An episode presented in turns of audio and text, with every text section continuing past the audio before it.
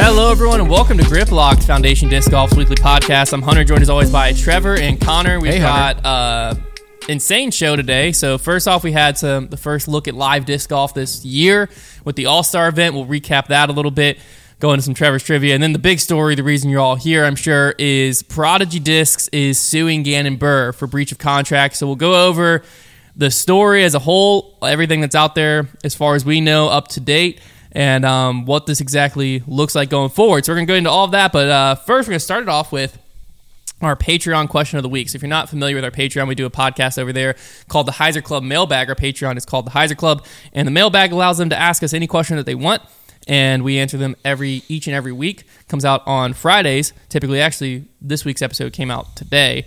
Long story. And so, anyways, this question for this week's episode was from Jordan O. and said, which disc has the least accurate flight numbers, and why is it the Rock? So this is an interesting question, I think, because A, flight numbers are always a hot button topic. B, can the Rock be the one with the least accurate if it's one of the oldest with flight numbers? It should have technically set the precedent. Yeah, it would depend on the what discs were already out at that time. So in current terms of disc golf, we can totally figure I can out. See where the Rock might be confusing to people. But like, if you look at just the Rock, the only flight number I would have a qualm with is maybe the Glide. Let me. I think it's 4403. I could see it being like 4503, and then I would say, yeah, it's about right. I'll look at what discs were around before the Rock, just to see if there was any precedent there that was a little shocking as far as like what the flight numbers were ended up. What the flight, bro?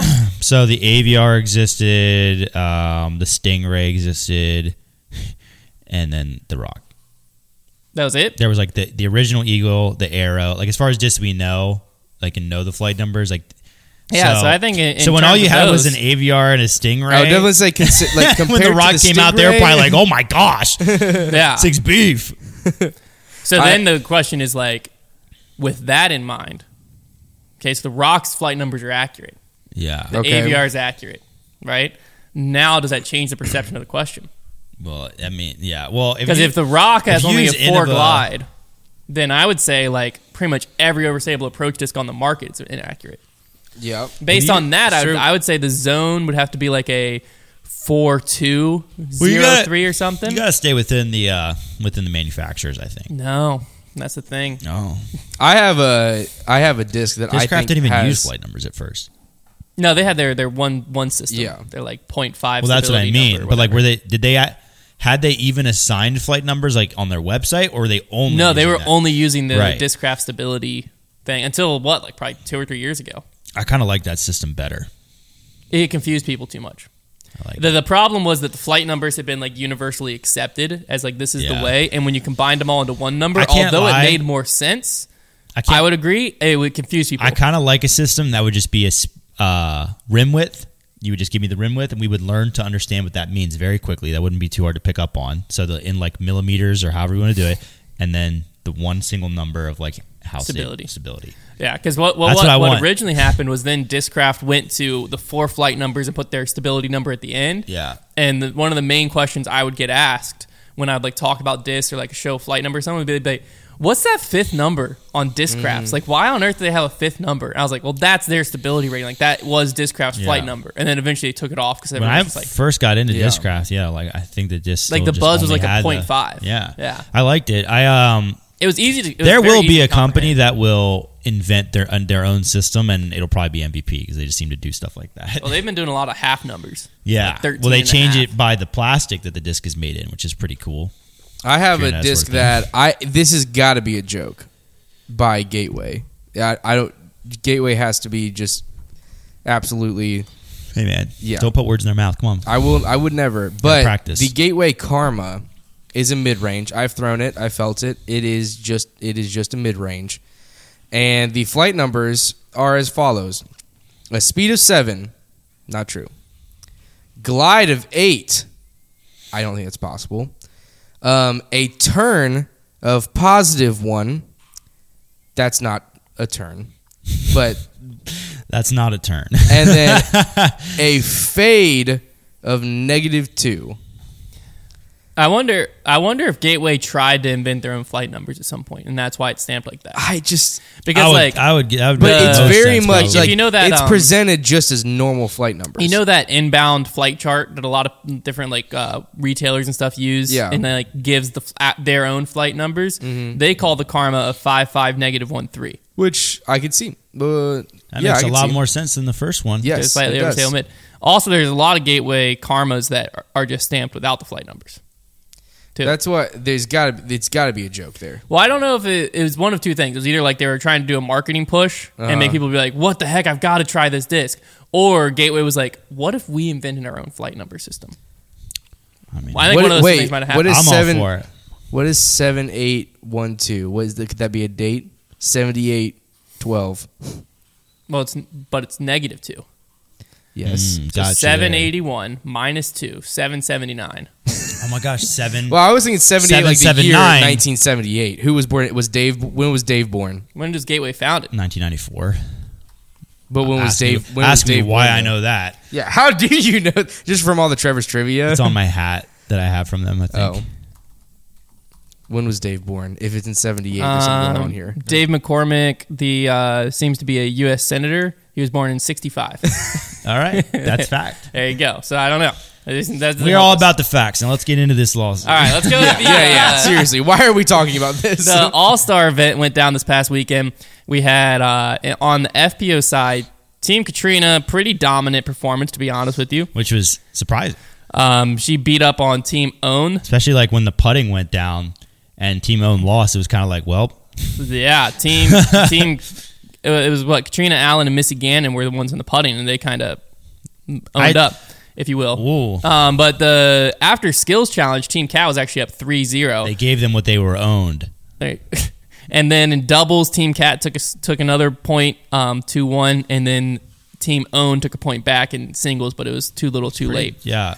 So Team Cat won with the total overall total. Actual individual score-wise, this is the only thing that really tells us anything going into the season, is you kind of look at what players did what.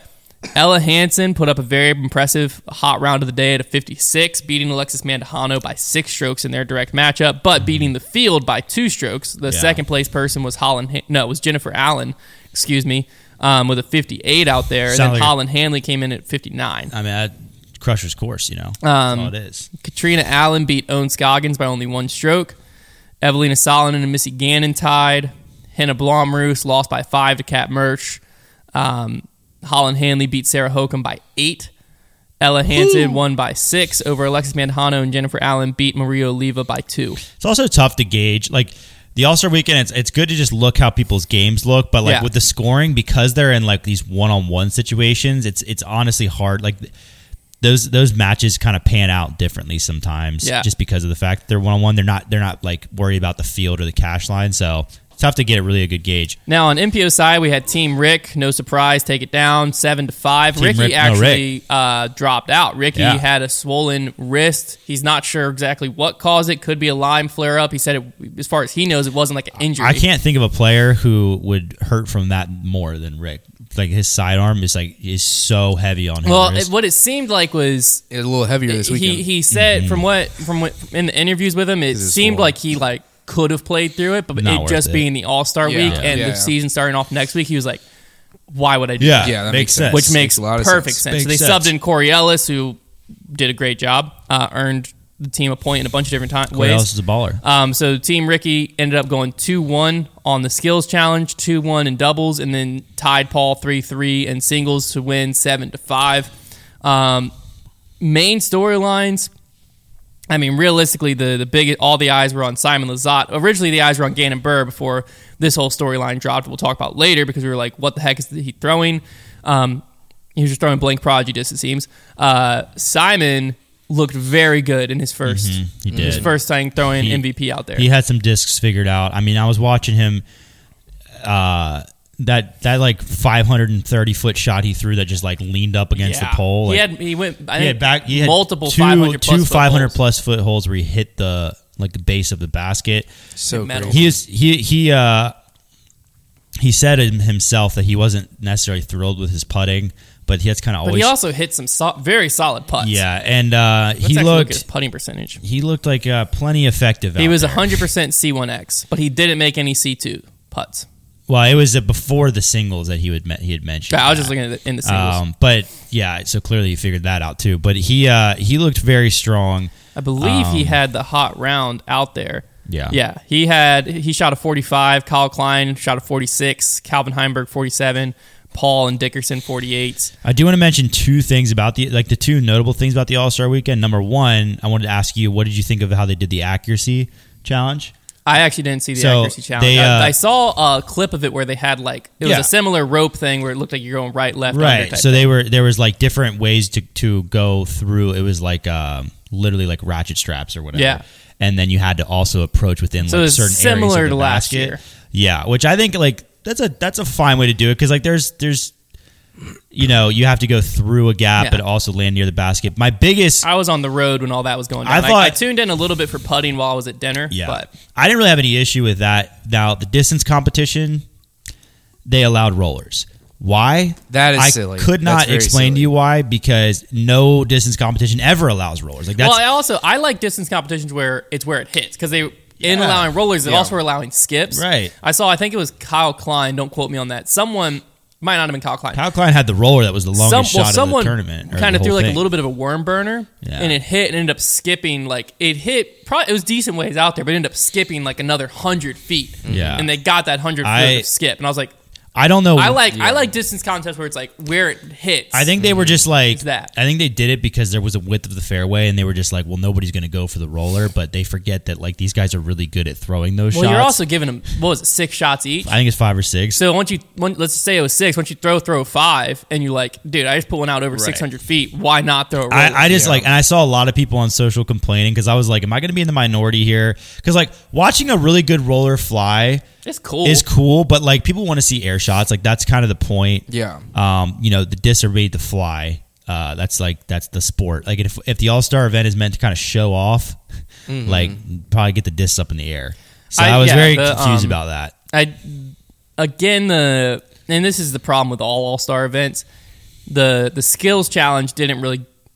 I wasn't that excited to watch it. It was cool. Yeah. But it's hard to make it exciting. Yeah. Once again, for me, I just wanted to really watch the doubles and singles and see the guys play. That's what I was saying. I wanted to see what is Simon looking like out there. Exactly. It felt like a scouting report for me more than an All-Star event. And, whatever. I don't know how many people are interested in that or not. Yeah. But. I mean, it's a fun way.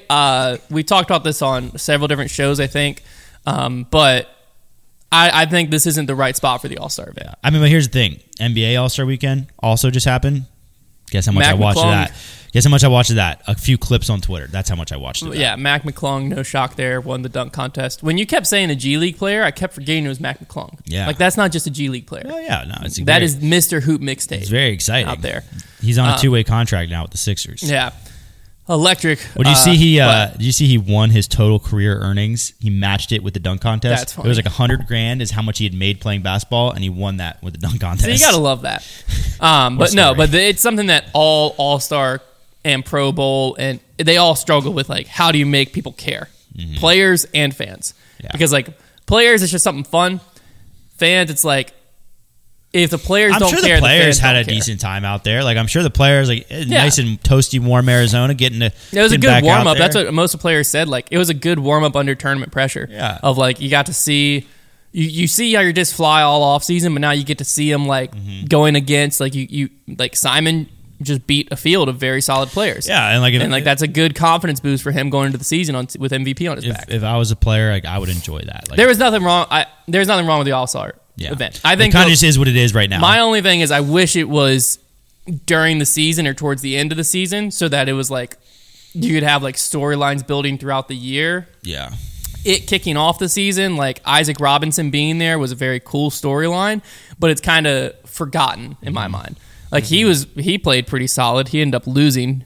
He struggled a little bit down the stretch, but I saw multiple times where he hit putts, and I was like, yeah, that's why Isaac Robinson won Idlewild. That makes sense. But it was a cool little preview for the season. Obviously, the season kicks off at Vegas. If you want to hear more about Vegas and everything all the storylines going into that event, You can check out our preview show, which will be coming out the day before the live coverage starts.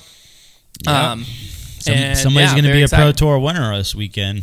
I can't believe it's already here. I know. It's crazy. We made it again. As for the Disc Golf Network, this is also your first look. Their graphics were definitely a little different. I liked them. I liked what they were doing there. Mm-hmm. I didn't watch it on desktop ever. I watched it on my phone and on my TV. But apparently on desktop, they now have a live viewer where you can see how many people are watching on the Disc Golf Network. That'll be interesting to check in on. It's weird that that's on desktop, because I feel I do watch occasionally on desktop. If I'm usually it's a lot of times if I'm here. Yeah. But I'm almost always on my phone or on my TV. Yeah. On the Roku app. But it'll be something that we'll kind of tune in here and there and check out how many people are watching right now. Yeah. Because those are cool stats to know. The other thing that I noticed is it did seem like the Disc Golf Network's quality was better. Mm-hmm. Not that it was bad last year by any means, but there were some few shots I noticed that I was man, the quality here is actually pretty impressive. It actually looks pretty solid. Again, not saying that last year's didn't. It just was noticeably an improvement. I don't even know how to put into words what I'm saying with it, because obviously last year was full HD, but it looked crisp. So we'll see if I would assume they might have changed platforms, maybe upgraded cameras. Who knows? It'll be something to look at going into this weekend, though, obviously. All right. Do you have a Trevor's Trivia? Or are we hopping in? All right, let's go. Let's throw it to Trevor's Trivia, fan favorite segment, and then we'll break down what you're here for. Mm-hmm. All right. Simple question today related to the Las Vegas Challenge. So if you're new to disc golf, you may not know this, but the Las Vegas Challenge used to be known as the Gentlemen's Club Challenge. Mm-hmm. Back in the day. They rebranded, probably for good reason. It was a little racy. But the question is, what year was the last time it was known as the Gentlemen's Club Challenge, and who won that year? Ooh. Oh, dang. Two great questions. Because it was the whole thing. It was when it was coming to the Pro Tour, because it was still on the NT as the Gentlemen's Club Challenge. I'm going to say the rebrand happened in... so last year it was the Gentlemen's Club Challenge is the question? It was the last year it was known as. I'm going to say 2018. Okay. Feels right. Oh, dang. And who is the winner? I was going way older than that. The winner of that Gentlemen's Club Challenge, because there was a little bit where it got it was off the tour for a minute, and it was just an A tier, but is that when it happened or no? I'll tell you this was an NT. It was an NT. Mm-hmm. I'm just going to say Paul Macbeth. Ricky Wysocki was the winner, and it was in 2017. Oh, I was going to say 2016. Did Paul win 2018 Vegas? I got to look that up. I think he did. I think I have it here. No, Eagle won 2018 Vegas. Darn it. Yeah. 27. I just remember because the last stamp that... Because, the Gentlemen's Club Challenge, part of what was the big pushback was the stamp they released every year. It was not a stamp that if you want to show kids disc golf, you show them. But the last one, it was a collector item, because for the Las Vegas Challenge, they used the same artwork, and then it said "Goodbye, gentlemen" on that stamp. Oh, and I remember that collectible disc hitting dollar disc golf auctions after Vegas. People were like, "Are you kidding me?" They rebranded and they're still doing this, because there was a little bit of uproar. It wasn't anything serious from the disc golf community, because half the disc golf community didn't care, and the half that did care was somewhat loud about it and was happy it was changing. And then there was the pushback of you changed to get away from this branding and you still made a disc with it. Well, the level of what is serious in disc golf has changed a lot based on what we're about to talk about. Yeah. The scope of what is a big deal. Yesterday, my wife and I went out. Where were you when you heard? My wife and I went out to Target. We came back. Our son was asleep in the car. And I was like, hey, you know what? If we get him out of the car, he's going to wake up. So let's just take a nap in the car. Wow. So that's what we did. Big play right there. Crashed. Liz and I just crashed in the car. In your driveway? In my driveway. Yep. We just pulled in the driveway, threw it in park, and just knocked out for a solid 45-minute nap. It was incredible. That's great. I wake up. I look down at my phone because my phone's going off. And I just have a text that says, Prodigy suing Gannon Buhr. I was like, what? Yeah, that's a tough one to wake up to. That's a tough one. What do you mean? Where is this information? So I obviously go straight to Twitter, and I see that UltiWorld has tweeted, and the title of their article is Prodigy sues Gannon Buhr for breach of contract. Prodigy seeks to block Buhr from leaving endorsement contract early and wants monetary damages. This is something that on Grip Lock we've talked about, this is coming. right? At some point, someone, some company, I've always wondered when the first lawsuit would happen. It's always seemed like this stuff is not taken very seriously in the disc golf contracts. Well, what's happened in the recent years is there's been a bigger and bigger trend of players leaving contracts early, and every time that happens, you go, wow, what just happened? Mm-hmm. Simon was the first one that, like, he left his contract early, but there was an obvious buyout clause that got enacted and stuff like that happened. But other times, like, it's happened, and you kind of sit there and you go, these contracts must have sucked for this player to just walk away and the company let him. But then you're also like, in the back of your mind, you're like, but is it the company, like, could enforce it, but they don't want to? Mm-hmm. And you never know the answer. Right. It seems here we might know the answer at some point in the future, because obviously Gannon Buhr was the big storyline last week. Exactly, I believe a week ago today, he announced on his Instagram he's leaving Prodigy. Yep. We expected an announcement before the Las Vegas, or not before the All-Star event, of where he was going. Mm-hmm. That didn't happen. He was out there throwing, he was still throwing Prodigy discs, but all the stamps were wiped, I believe. And he was wearing his All-Star jersey, didn't have the Prodigy logo on the sleeve or on the back. Every other sponsored player had it on their jersey. So this was also, to me, it showed like, hey, this was a premeditated decision. This wasn't a last-minute thing like a lot of people were saying. That was like the whole storyline. We were waiting, like, where is the announcement? People were throwing out the speculation of, like, Prodigy or Gannon left Prodigy not with nowhere to go. And we were sitting here going, that's wild. Yeah. There's no shot. He doesn't have anywhere to go. Maybe it wasn't so wild, because it seems that Gannon doesn't have anywhere to go, at least in my mind. It seems like he must have had some type of offer or something, some reason for Gannon to do what we're about to talk through. And Prodigy, Gannon side, obviously Gannon thinks he has reason that he could leave. Prodigy side, obviously they think he doesn't. And there's a lot of stuff being tossed out. We'll go through kind of the UltiWorld article. We've also had someone look into this for us to farther explain with the court documents, like farther explain what's being said in the UltiWorld article, so we have a better understanding of what's actually going on here, what is being alleged by Prodigy, what are these alleged contract breaches from Gannon Buhr, and you know, trying to look at the facts, quote unquote, that are being presented by Prodigy, and like, is there any grounds for any of this? Right, because right now, the point that we're at in the case is essentially Prodigy is filing for a preliminary injunction and a temporary restraining order against Gannon Buhr, because they're basically saying that. And that would basically mean that Gannon cannot sign with anybody else until this is resolved. And Prodigy's basically saying this needs to happen, because if it doesn't and we have to wait, there could be immediate, like, irreversible damage to the company if this doesn't happen now. So that is what Prodigy is initially filing for, what they want to happen, and what their original, like, their argument is. Because it seems like Prodigy was in a similar mindset of us, of Gannon's about to announce a new contract, and they're saying we need action to happen now to prevent that from happening. So this all starts, I'm reading this from the UltiWorld article. It seems UltiWorld also had someone look into their court filings, because a lot of this is quotes from it and stuff like that. So this is from the UltiWorld, though, the alleged contract breaches. So the dispute escalated after a January 13th email from Buhr to Prodigy management. In that email, Buhr alleged 5 items that he says constitute a material breach of the endorsement contract. Now, before we read these, if any of these were true, so if any of these do breach Burr's contract, then in said contract, there is, like, he needs to give him a 30-day window to write them, is what it seems. There's a cure period where there's a 30-day cure period, essentially, in the contract, which means that Prodigy would have 30 days to cure these alleged breaches. Yeah, so Gannon's saying these 5 breaches are the reasons that I have a right to leave, is what Buhr is alleging.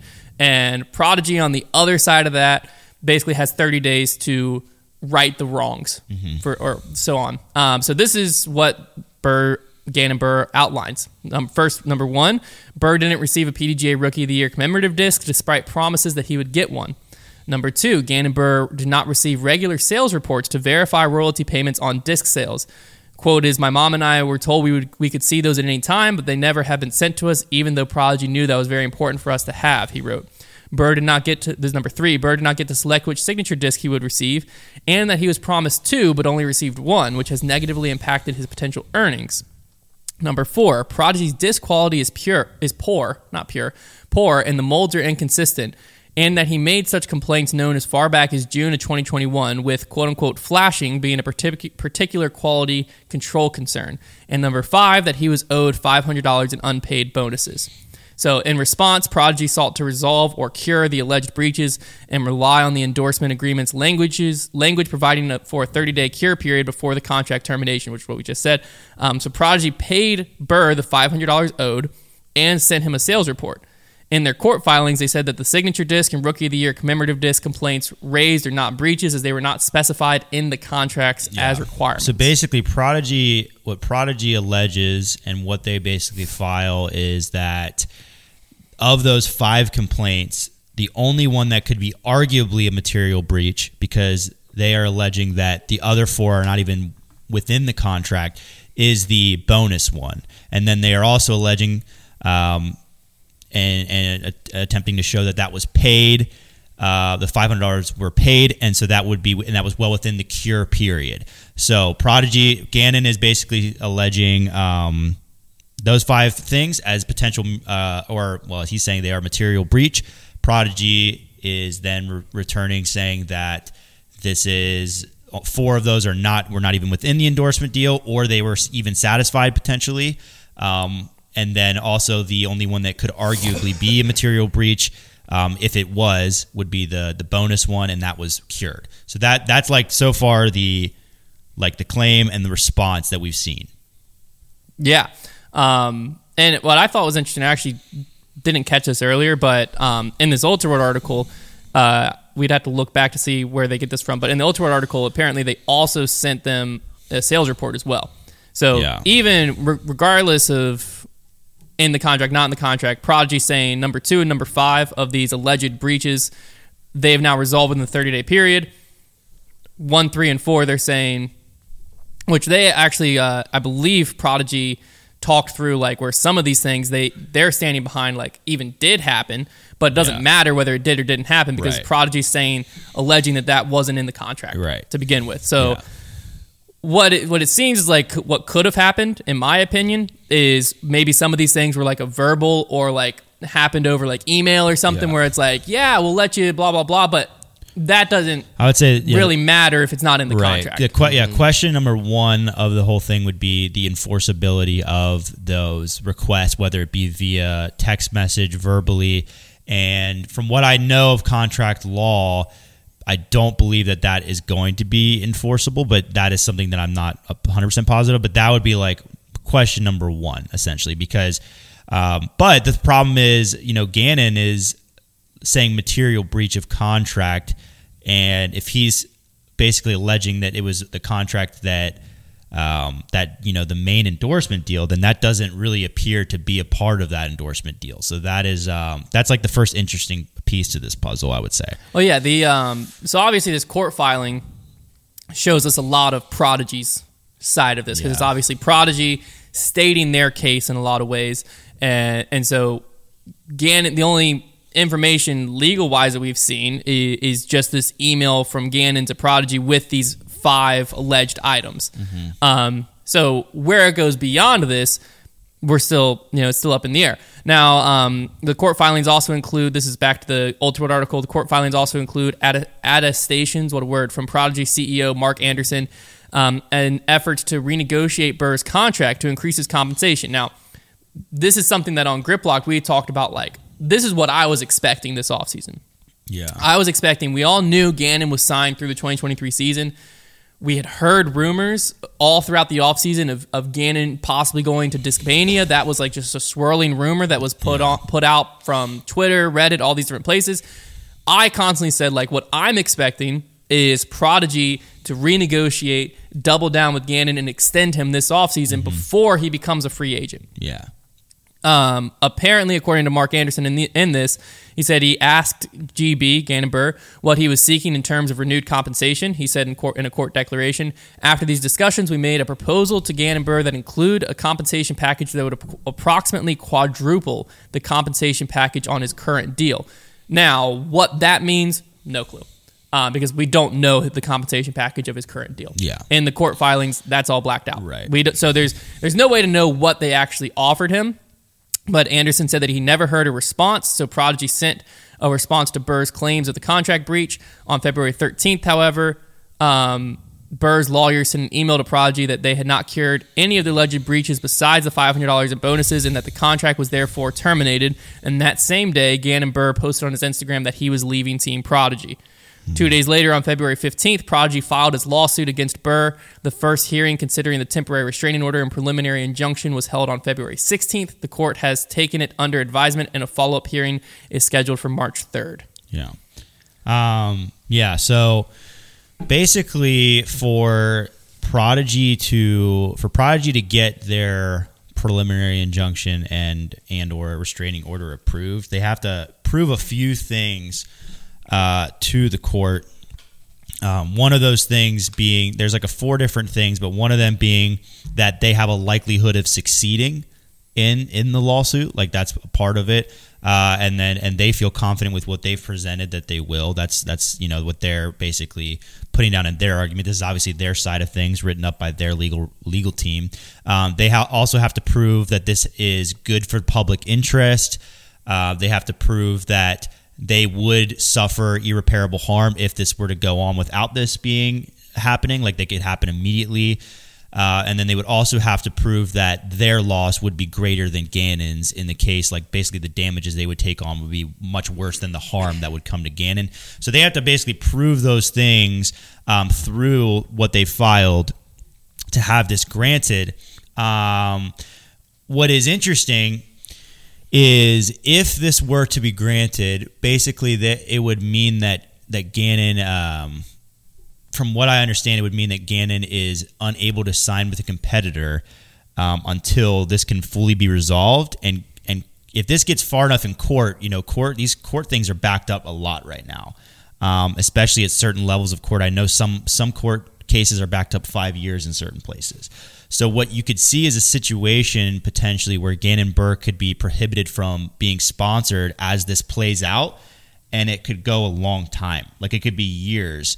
So that's where when I first saw this lawsuit, my immediate thought, and I took one undergrad law course, but then I was able to converse with one of my friends who's much more versed in the legal world and kind of understand this. But when I first saw this case, my first thought was I'm sure they'll settle outside of court. I think there's a very high percentage, if I remember correctly, of lawsuits that settle outside of court. You don't really see a lot of trials. That's not the typical thing. But what does that even look like? I don't know, because this is just a really interesting situation where Prodigy, if they feel they were backed into a little bit of a corner here, because if you're Prodigy, okay.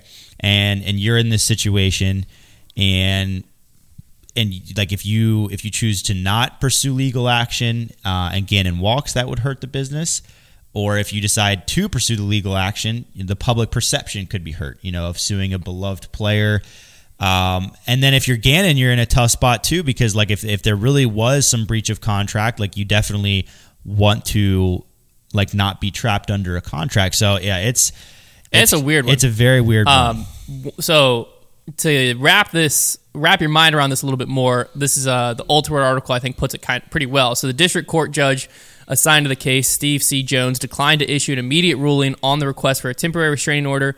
Instead, there will be a follow-up hearing in 2 weeks. Legal experts have told UltiWorld that not getting an immediate ruling is typically a sign that a request for a temporary restraining order won't be granted, but a preliminary injunction, which would also bar Buhr from signing an endorsement contract with another manufacturer until the outcome of the trial is decided, is still possible. Which goes back to kind of what you were saying. That's the big one. And that is that is a situation where, and there's still a whole lot that needs to unfold. And one thing I want to say to everybody is there is a lot of legal resources out there that you can obtain by doing your own research on this.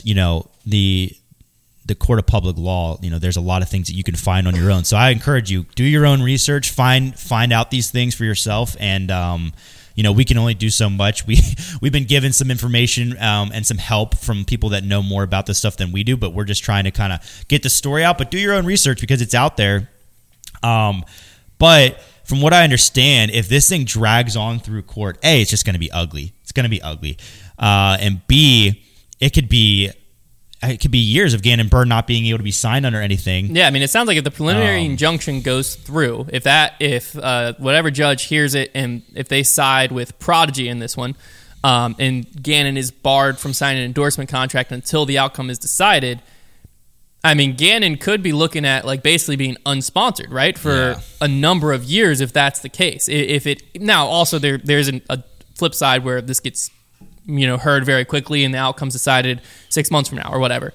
But you're kind of handcuffed here. Mm-hmm. Now, the next paragraph, they say Buhr could, in theory, announce a new contract before the court's rule, but he could face farther liability if Prodigy prevails in court. Right. So now that's something where like the other companies, I think, would have to be looking at it, and it's like when you're an NBA player and you get a physical before you go to your new team. Yeah, it's like, what do we need to know about this? If I was another company right now, you're very cautious. You're not necessarily wanting to get tied up in it. Yeah. Now, another thing that's very interesting, and we can go into this a little bit more too, is farther complicating matters is that Buhr executed his contract with Prodigy as a minor, and that Buhr remains a minor. Now, Burr's mother co-signed this agreement, and the enforceability of a contract with a minor may become a legal issue in the proceedings. So this is what we got. We've heard like a lot about this recently. People kind of commenting in here and there about Gannon Buhr was a minor when the contract was signed, still a minor. When Gannon first initially left Prodigy a week ago, when we saw that post, that was kind of where our minds went, because we had been told through the grapevine different things about like Georgia minor law, right, and we were like, the only reason we're hearing that is something must be going on. So when I heard Gannon announce he's leaving, my mind immediately went, oh, this must be this whole Georgia minor law thing. So what we were able to find through our legal expert was that basically the minor defense is interesting here, because there is law in Georgia that says, quote, generally the contract of a minor is voidable. And unfortunately, that is kind of broad languages that have led to a lot of articles, and what's called in law, they call this bro law. And that's basically when somebody who doesn't really know a lot about law kind of just throws something out there because they see like some very general broad language. And so there's a lot of articles and things that say any contract entered into someone under the age of 18 is void. Like you can literally find just Google searches and that'll pop up. But there are statutes after that general rule that carve out exceptions. And one of those, basically all three of those statutes could apply here, because the statute 1 and 3 basically are saying, does the minor participate in a profession or a trade or engaged in business? Yes. And then is the contract, the statute number 3 is, it does the contract relate to that? Also, yes. And the statute number 2 is, does that minor have the permission of his parent or guardian or of the law to pursue that occupation? So that those statutes exist in that. So if the defense had to do with this minor situation, that might not hold based on what our legal expert was able to find in Georgia contract law related to that. So that is my big thing is, you know, when Gannon was alleging the material breaches, was that the entire play? Was it, this is literally like we think we got them? Or did they have something more in their back pocket? We're going to have to wait and see how it unfolds. Because as much as like I initially thought this would settle outside of court, you know, Prodigy is alleging like they want damages basically. And it's not going to be cheap.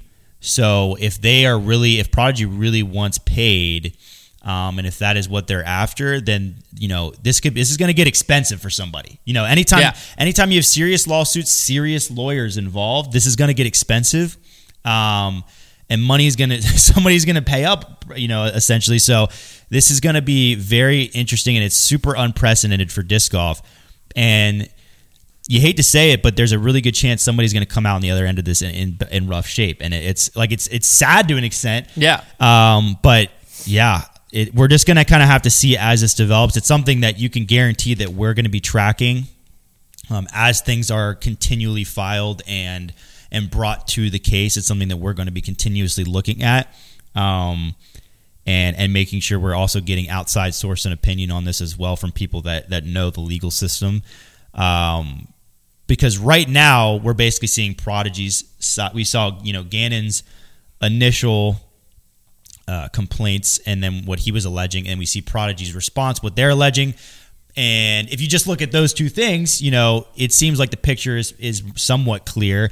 Prodigy's just basically saying what they're alleging is these are not breaches, and then we cured what we needed to. So now we just need to see how the rest unfolds. Yeah, because you can't just stop it here. There's legal battles going on here. So it is going to be very fascinating. It's super unprecedented. No, yeah, and the initial response, I think, it was as expected. So the disc golf audience and community, as is with pretty much any lawsuit, I think, they're not going to like when a company sues a person, an individual. Well, a big company suing a kid, essentially. And especially in this case, you have someone who is becoming a fan favorite. He has a lot of big fans. But if you're in Prodigy shoes, right? Because obviously there's two sides to every story. Mm-hmm. Gannon, his side, he feels he was wronged. Prodigy, their side, they feel they was wronged. Yeah. The whole point of this whole thing is one of them was actually wronged.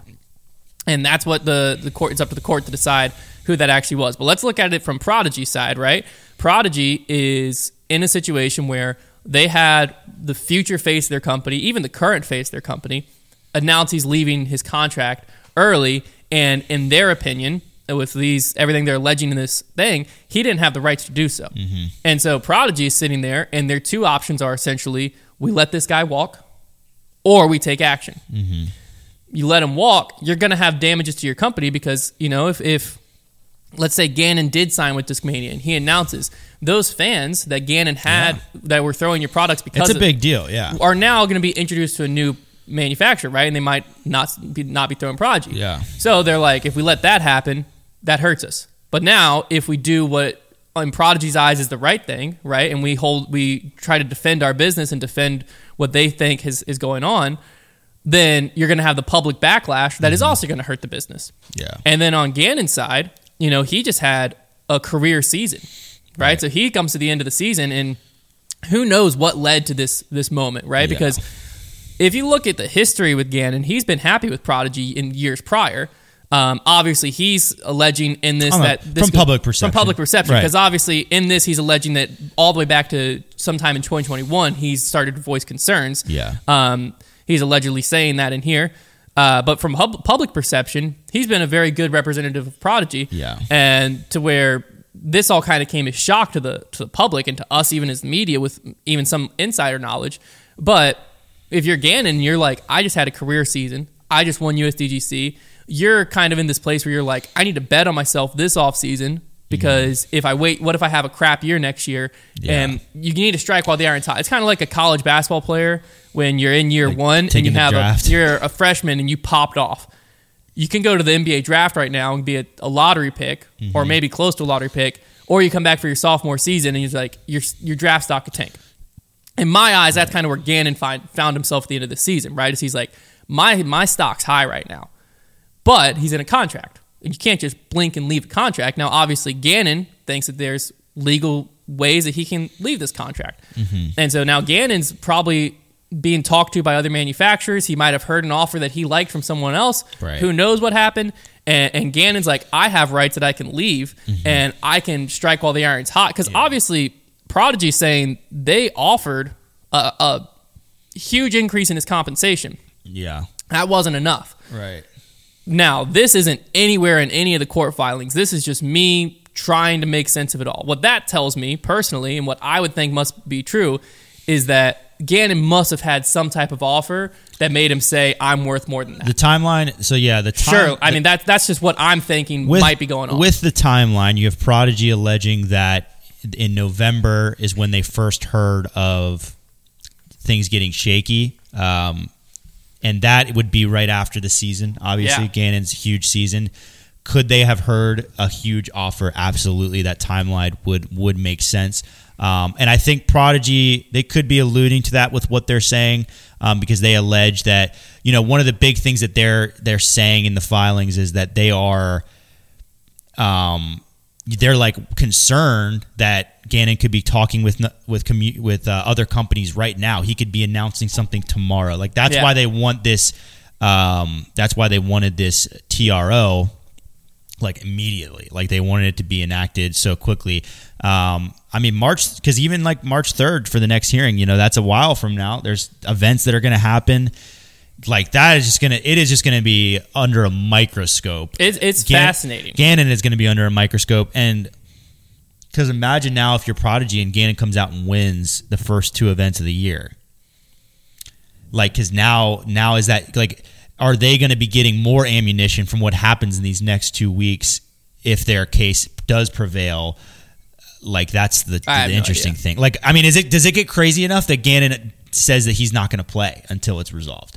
Like, or at least for a couple, at least until the next hearing. Like, I have no idea. Like, because, like, if you're Gannon, stuff, like, that's so much. So far over my head. Like, Gannon, if you're Gannon, like, there's so much stress and pressure, I'd imagine. Like, this is your career in the balance you're talking about. On one hand, I think the disc golf world's getting caught up in, like, he's just a kid. You know what I'm saying? Like, he's just 17 years old. And I think that's what, it's different if this is if this was Innova and Ricky. Yeah. Right? Then I think the public perception would probably be similar, but it'd be different. Yeah. But the public perception is like, we have a 17-year-old getting caught up in this. But on the flip side of that coin, I think back to myself at 17, and I think, like, sometimes it's better to be the kid in that situation where, like, it might be easier to be a little more stress-free because you got your parents kind of if his legal fighting for you and stuff like that. It's one of those things where, like, if his legal counsel is giving him confidence, too, you know, we're not, because like right now you probably have, you could have a legal team with Prodigy, very confident in their case. You could have a legal team in Gannon, very confident. It's really going to be until they go head to head and clash, or until new things are brought to the table that you might see like I think this preliminary, like, this preliminary injunction thing will tell us a lot. That it probably will, and it'll definitely tell us a lot about what's going to happen in the next few years. And also, like, could there be a settlement? You know, well before that happened. There's also a lot that we might never know. Yeah, like there's definitely a lot that we'll probably never know. But it is just what wild. This has done for the disc golf world is players and companies, I think, are going to be a lot more serious, which you've already seen them get a little bit more serious about lawyering up with these contracts. Yeah, this is going to make it even more apparent. That was the thing, is like this had to happen. At some point. It was going to happen, yeah. And it was never going to be pretty whenever it did. We've said it so long, and we didn't know if it would be player company. We kind of always alluded that way, but there was always going to be the first big lawsuit in disc golf. We didn't know if it was going to be two manufacturers, a manufacturer and a player, a manufacturer and a retailer. Like, you never knew what it was going to be, but we knew this would happen.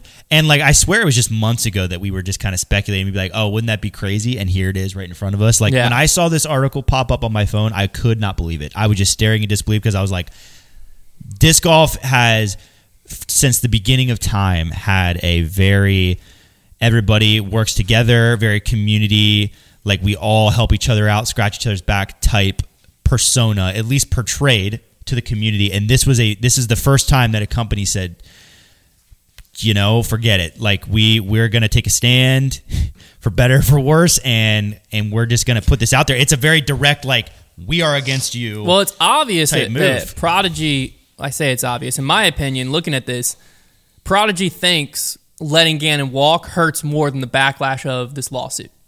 Yeah. Like Prodigy's basically saying, like, they certainly, in their minds, found it to be worth it. At some point, in the UltiWorld article, I'll need to find exactly when they said it, but at some point they basically said, like, to summarize it, because I'm trying to find it. They basically said, like, if Gannon walks, it could be detrimental to the company. And then it's tough. Well, yeah, they say it over and over again, and what they're citing, and they show some in the article and in the filings, is all of basically these community posts. I mean, you saw the PDGA Rodman. PJ Rodman made it in where they're basically saying, look at what the community is already doing with our image due to this move. Like they had a whole day's worth of that the community saying, like, wow, Prodigy just lost their biggest player, this and that. So, like, yeah, I mean, it's a really tough one.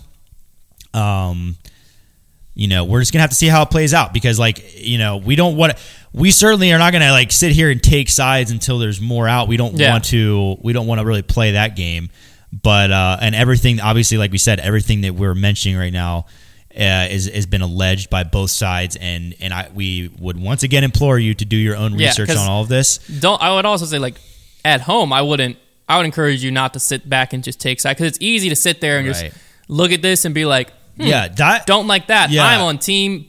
Yeah, dive into everything you can. You know, you certainly use this podcast as a resource, but then dive into everything you can find on this. You know, use the internet and the resources we have to our advantage, and let's just be rational. Let's be rational with it. Yeah. Let's be rational, and let's not just jump on board because I love Prodigy or I love Gannon. Like, let's try to not make a hash out of this, because the media and the consumers of disc golf have the biggest platform to keep this as level-headed as it can be, because it's probably going to get crazy. So I think we should take that opportunity. I mean, if something comes out that is just borderline crazy and we feel like we have to, double down on it, then maybe we will. But for right now, we're kind of just trying to see it all. Yeah, for right now, there's not enough information out there to know anything, because realistically, all the information you can find is more or less Prodigy side, because it's... You can see Gannon's alleged material breaches, and then you see Prodigy's filing, but we aren't really seeing Gannon's response to this filing. Yeah, there's more to be. There's a lot more information out there that there's a lot on the table, but there's a lot to be found out still that we certainly would like to see happen. But yeah, I guess March 3rd. Circle that on your calendars. March 3rd. I'll be very, very. I think aren't we playing a flex start that day? I think we are. It'll be very interesting to see kind of what happens there, because it realistically it can determine Gannon Buhr's future. It's just wilding to me, because this could change the course of Gannon Buhr's career. This is going to change disc golf. Well, this changes disc golf. Yeah, this is a precedent-setting court case. Yeah. Because here's the thing: if you guys aren't familiar with the legal system and how a lot of it works, a major part of how you succeed in court is by using precedent of other court cases, right? And obviously with something like this, a lot of the things they're going to be using as precedent that they're going to be citing are not from within disc golf, but if this is decided a certain way and there is now precedent of something that happens literally in disc golf, and there are other contracts that exist with similar situations, they're going to refer back to Prodigy versus Buhr. Yeah, you're going to see cited in there Prodigy v. PDI v. GB as the cited case. So that is going to be a huge precedent for the sport, and it's crazy. I just can't believe this is happening. It was just crazy to me, because when I took my undergrad law class, we had a case study once, and it was literally.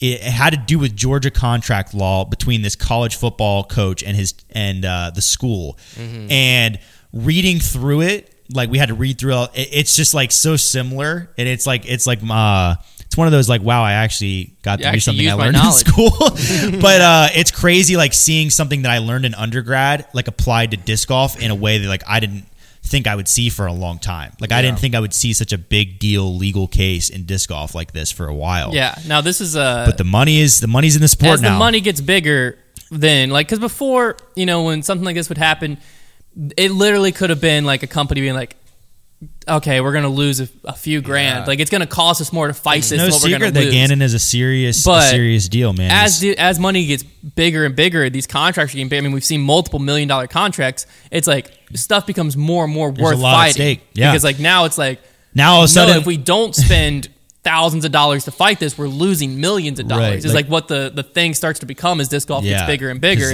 Now the legal fees get a little more justified. Yeah, certainly. It's interesting. The other thing that I thought was interesting happened over on Twitter. Obviously, I responded, and I forget what I responded to UltiWorld saying something, and Drew Gibson responded to me, and his tweet to me said, "They tried to sue Dickerson as well, from what I know." And I quote tweeted that and said, "What?" with a question mark and exclamation, because I hadn't heard of that. And he responded to me again and said, "This is not from Gannon, but from a very reliable source. I believe they went after Pierce too, and DD lawyers helped her." And then the text message that Drew shows, again, this is not from Gannon, but the text message that Drew shows he's received said, "They sued Chris too and lost. Their contracts can't hold up against anything, mainly because they don't fulfill from their side." Now, if all of that's true, I have no idea Drew's source. We never do. I have no idea where this came from. If all that's true, still means nothing. here, right? Because like it doesn't matter if you've sued someone before and lost because this isn't the same contract. Right. Well, and also he's saying... Drew also has since deleted all of this. Yeah, whoever that was saying like they've never fulfilled from their side, but what has been alleged so far was Gannon's 5 complaints of things that weren't fulfilled, and what Prodigy has alleged kind of does line up to say that they did everything that was actually the in only, contract. Yeah, because they basically said the one thing that could have been material breach, Prodigy saying they cured it in the 30 days. So that they were right now, just looking at those, like that seems to be what we're looking at, but we'll just have to wait. But yeah, man, I don't, and that like obviously those legal cases were a lot more under wraps. Dude, this one has really been just. And shout out to UltiWorld for getting on this. Like obviously, this could have been completely under wraps. Like, yeah, it's tough. I mean, there definitely would have been a whole lot more speculation going on for the next few weeks if things stayed like this. But shout out to UltiWorld. It seems like they did a really good job getting a legal expert to like get into the case filings and really unravel this for us. And that was obviously them posting the articles, what sparked us to then get in contact with some people and try to get our information together. But shout out to them. Good journalism. A+. Yeah, man. So, it's wild time. So obviously this is a storyline we'll follow throughout the year. I can't tell you when we'll have more updates because there's no way to know. Hopefully we'll have an update after March 3rd, but it might be something where it gets pushed back and who knows what's going to happen. It's crazy to think that like we might not see a resolution to this case. It could literally go on for years. The toughest part, I think, is like as this goes on, if you're in Gannon's shoes, then you're in this weird spot of like you don't want to enter a new contract because this hasn't been resolved, and then if you do, it's like this weird line of could that come back to hurt you? So like you could have 2 years of great success with X, Y, or Z manufacturer, only for that to all be stricken away. I don't even know. I don't know law from a hill of beans, so I don't know what the heck could happen. But I do know, that this could get very ugly, and it could get even more hairy if another manufacturer enters the picture. Well, one of the possible scenarios that was presented to me that could happen is like if there was a settlement outside of court, and Prodigy was basically like, okay, just pay us these damages and we'll settle, and you can be free of your contract.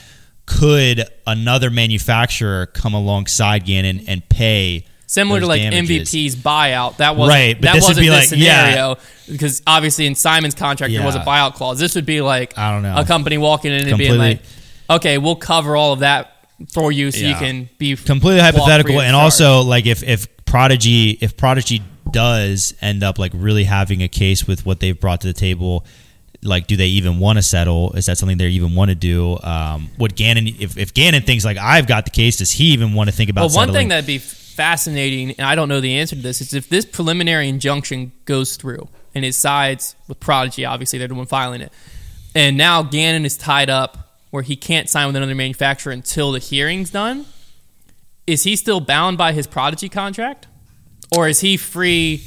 Because he can't promote other manufacturers. So is he free to go open back, or how would that even work? I can't remember. Because like, but what Prodigy was the interesting thing about this case too is what Prodigy was wanting essentially is like they wanted damages and they wanted Gannon to like finish out his contract. But that's what I'm saying is like if this goes on for 2 years, or 3 years, could Prodigy essentially get an extension of Gannon for free, more or less, in a weird way? Well, but it's a weird one, right? Because like everybody's going to know the situation. Yeah, but I'm just saying, like, it's not really a promotion. That's where it gets really that's the messy part. Like that's the messy part. Is like what do you have a player throwing discs they don't want to throw? Oh, especially because now we have like alleged information of him saying like the actual words of his complaints on the company. Exactly. Yeah, and like complaints about the quality of the product. Yeah, and to the quality of the product, I can obviously only speak from my personal. If you go back years ago, I was sponsored by Prodigy on a very, very small level. Their product has come a long way over those past few years. Mm-hmm. There are still times where, we get a disc in and it's like, that flashing's pretty bad. Mm-hmm. That happens with most other companies. I would say a lot of companies have problems. There's companies with better quality assurance than Prodigy, and there's companies with worse quality assurance than Prodigy. So, I mean, I've seen Prodigy kind of get trashed on at times on social media, and some of the claims were fair of an old Prodigy, but like some of their new molds, I think these not days, to defend Prodigy or void Gannon's claims or anything like that. I'm just saying from my personal experience, Prodigy's put out like the MX1. It is not long before that disc is in my bag. They've got some good stuff. They've made some strides, because I think some people are going to get hung up on that and find that funny and lean into it. And it's like, yeah, if you threw some of the older Prodigy, I could see it. I mean, I had older Prodigy discs where the oils were coming out. I used a pro tip for you. If you put a little olive oil on a cotton ball, rub that thing in. My PA4, brand new. Just got to massage it in there. But that's not stuff that I've noticed with like the newer Prodigy discs that they've been coming out. So in my eyes, they've made strides in that, but still they're not perfect. So, you know, who knows where Gannon this claim's coming from? It could be like he got a bad shipment or something. Well, I completely believe. I mean, a lot of the new Prodigy is really good, but it still happens a lot. It still happens a lot. So I don't we can't discredit that. But I'm not discrediting it. But also at the same time, it doesn't matter, because part of his contract, that would have to be in his contract. I would assume, this is an assumption, that part of his contract was not, your discs can't have flashing. Well, Prodigy is alleging that that's not part of it. He knew all the flaws of the company before he signed his contract. Here's the thing, Prodigy, from the outside looking in, to wrap this whole thing up, Prodigy's confident they have a case to be moving forward with it. And a big thing, and one more thing to Connor's point, a big thing that Prodigy was bringing to the table and alleging was that they basically said, if Gannon had these issues with the company, why did he just sign an extension with us? Yeah. That was one of the things they said. Yes. That is a fair point from the outside looking in. But it could also, who knows? Prodigy, though, from the outside looking in, to be moving forward with this, they've got to be confident that they have a case. Gannon, from the outside looking in, he and his legal team's got to be confident to let him make that post on February 13th, leaving Prodigy. Right. So both, from the outside looking in, all signs point that both individuals, entities, however you want to put it, are confident. Which a lot of times, if you have two confident legal sides, that to me says this. We're not looking at a settlement. Yeah, that's from the outside looking in. It looks like both companies. I keep saying companies. Both entities are confident in their case. Wow. Which would mean a settlement, in my mind, would be less likely, but probably the best outcome. And one important thing that I heard about the filings was that there is a clause that basically says that the losing party is responsible for the legal fees from everything. So as things get expensive, it's racking up someone's bill. Right. So like that's a huge deal, because like that would, if Prodigy were the ones that put that in there, that would seem to me like they, like you said, it just points back to the confidence of the two sides. So yeah. I don't know, man. It's like a train wreck that you like can't look away from. Yeah, I hate to get a lot crazier before they get resolved. There are like humans involved in these cases, and some humans that could really have some tough things happen. So like, I don't want to get candid about it or joke about it. That's what I was gonna say. I hate to dehumanize the situation, but it's gonna be very entertaining. It is gonna play out in an entertaining way, probably. But yeah, it is gonna be. I wish everybody the best. That's all I say. I don't want to see like companies collapse. I don't want to see Gannon Burr's career affected. I like Gannon. Prodigy. I like Gannon. I don't want to see either one fail. It's really tough. In my mind, best case scenario, mom and dad are fighting. You know, it's not what we wanted to see. The best case scenario is some type of settlement happens, and we can just put it behind us. And Gannon just plays out 2023, and then is free to move on and live freely, and no one gets hurt too bad. You know, hopefully this is something that we look back on like 2 years from now, like, man, remember that time Prodigy sued Gannon and it was just like settled and ended up not being that big of a deal? Hopefully that's where we end up at. But obviously there's the other side of this coin where things could get really ugly, and we'll do our best to keep you informed. Hopefully we've given you enough information. Obviously we're being careful with what is and isn't said, so that we don't point fingers in a direction they shouldn't be pointed, because as of right now, this is all just alleged information that's being put out there. And while it is public and you can go find it yourselves, there's still a lot of information that isn't out there. And so this full story isn't out there. And the full story might never be out there, but we'll let you know kind of what the public knows and what we know as we know it. If that makes any sense. Journalism. We need to wrap up the podcast on a light note some way. Oh man, Konner, you're Mr. Light Guy. Yeah, give us something. Honestly, dude, it's weighing heavy on me. Hunter, dude. There's an elephant sitting on my chest right now. And now, time for the fan favorite segment. Make that call. What you got, Hunter? All right. We're going with. Let me paint you in a scenario here that I definitely have prepared. His brain is spinning so. I'm not gonna just kind of throw it at you. Because I wanna be very, I wanna always be prepared for these situations and not just make something up on the fly. And so let me just paint you in this scenario here, right? Is OB marked on a T pad? Yeah, on a T sign. On a T pad? T sign. Okay. All right. It's clearly marked on the T sign that the OB is surrounded by water. You're at this course. It's got a little stream on the right side. Look at him go right now. You know, we'll just call it Sandusky. We'll say we're at Sandusky, okay. Hole 2. Surrounded by water is OB, okay, on the left. But it's been raining a ton recently. Water is now, the river is now all the way up and is under the basket now. Oh my gosh. So it's an island hole. You have to be in the cage. Not even, yeah. So you throw your tee shot and you land surrounded by said water. So like the water, it's not like a puddle. The water level has just risen. The water is now connected to the river, the OB source, and it is surrounding the basket. Yeah. So you have to, you throw your disc, it lands surrounded by water. Your card mate says, "That's OB, sir." Yeah. I think what happens? I think that the hole, I won't tell if you don't. I think the hole is not PDGA legal. Because I don't think you can have a basket out of bounds. So that's my answer. So okay. I would have the entire event put under protest. We'll change the scenario slightly. The water just comes up to within an inch of the basket, but doesn't surround it. So if you're an inch left, you're in the water, and that's where your disc ends up. That's fair. You're out of bounds. You're OB? Yeah, I say you're OB. Well, yeah, now you're out of bounds. I think I agree. I don't know. Because there's not rules. The basket can be as close to OB as it wants, I believe. Yeah. All right. I guess it's a weird... That would be a bummer, huh? That's a weird thing in disc golf, right? Like, OB line can kind of be fluid. Because, like, if I've played tournaments where you throw a shot and, like, the locals are like, yeah, normally the water's way higher. That wouldn't be... But, like... That's why you should always rope and paint the lines. But what if the water gets too high? It's, like, the secondary part of that question. Whenever a hole says surrounded by water, if there's a puddle in the middle of the fairway, does that count? Mm-mm.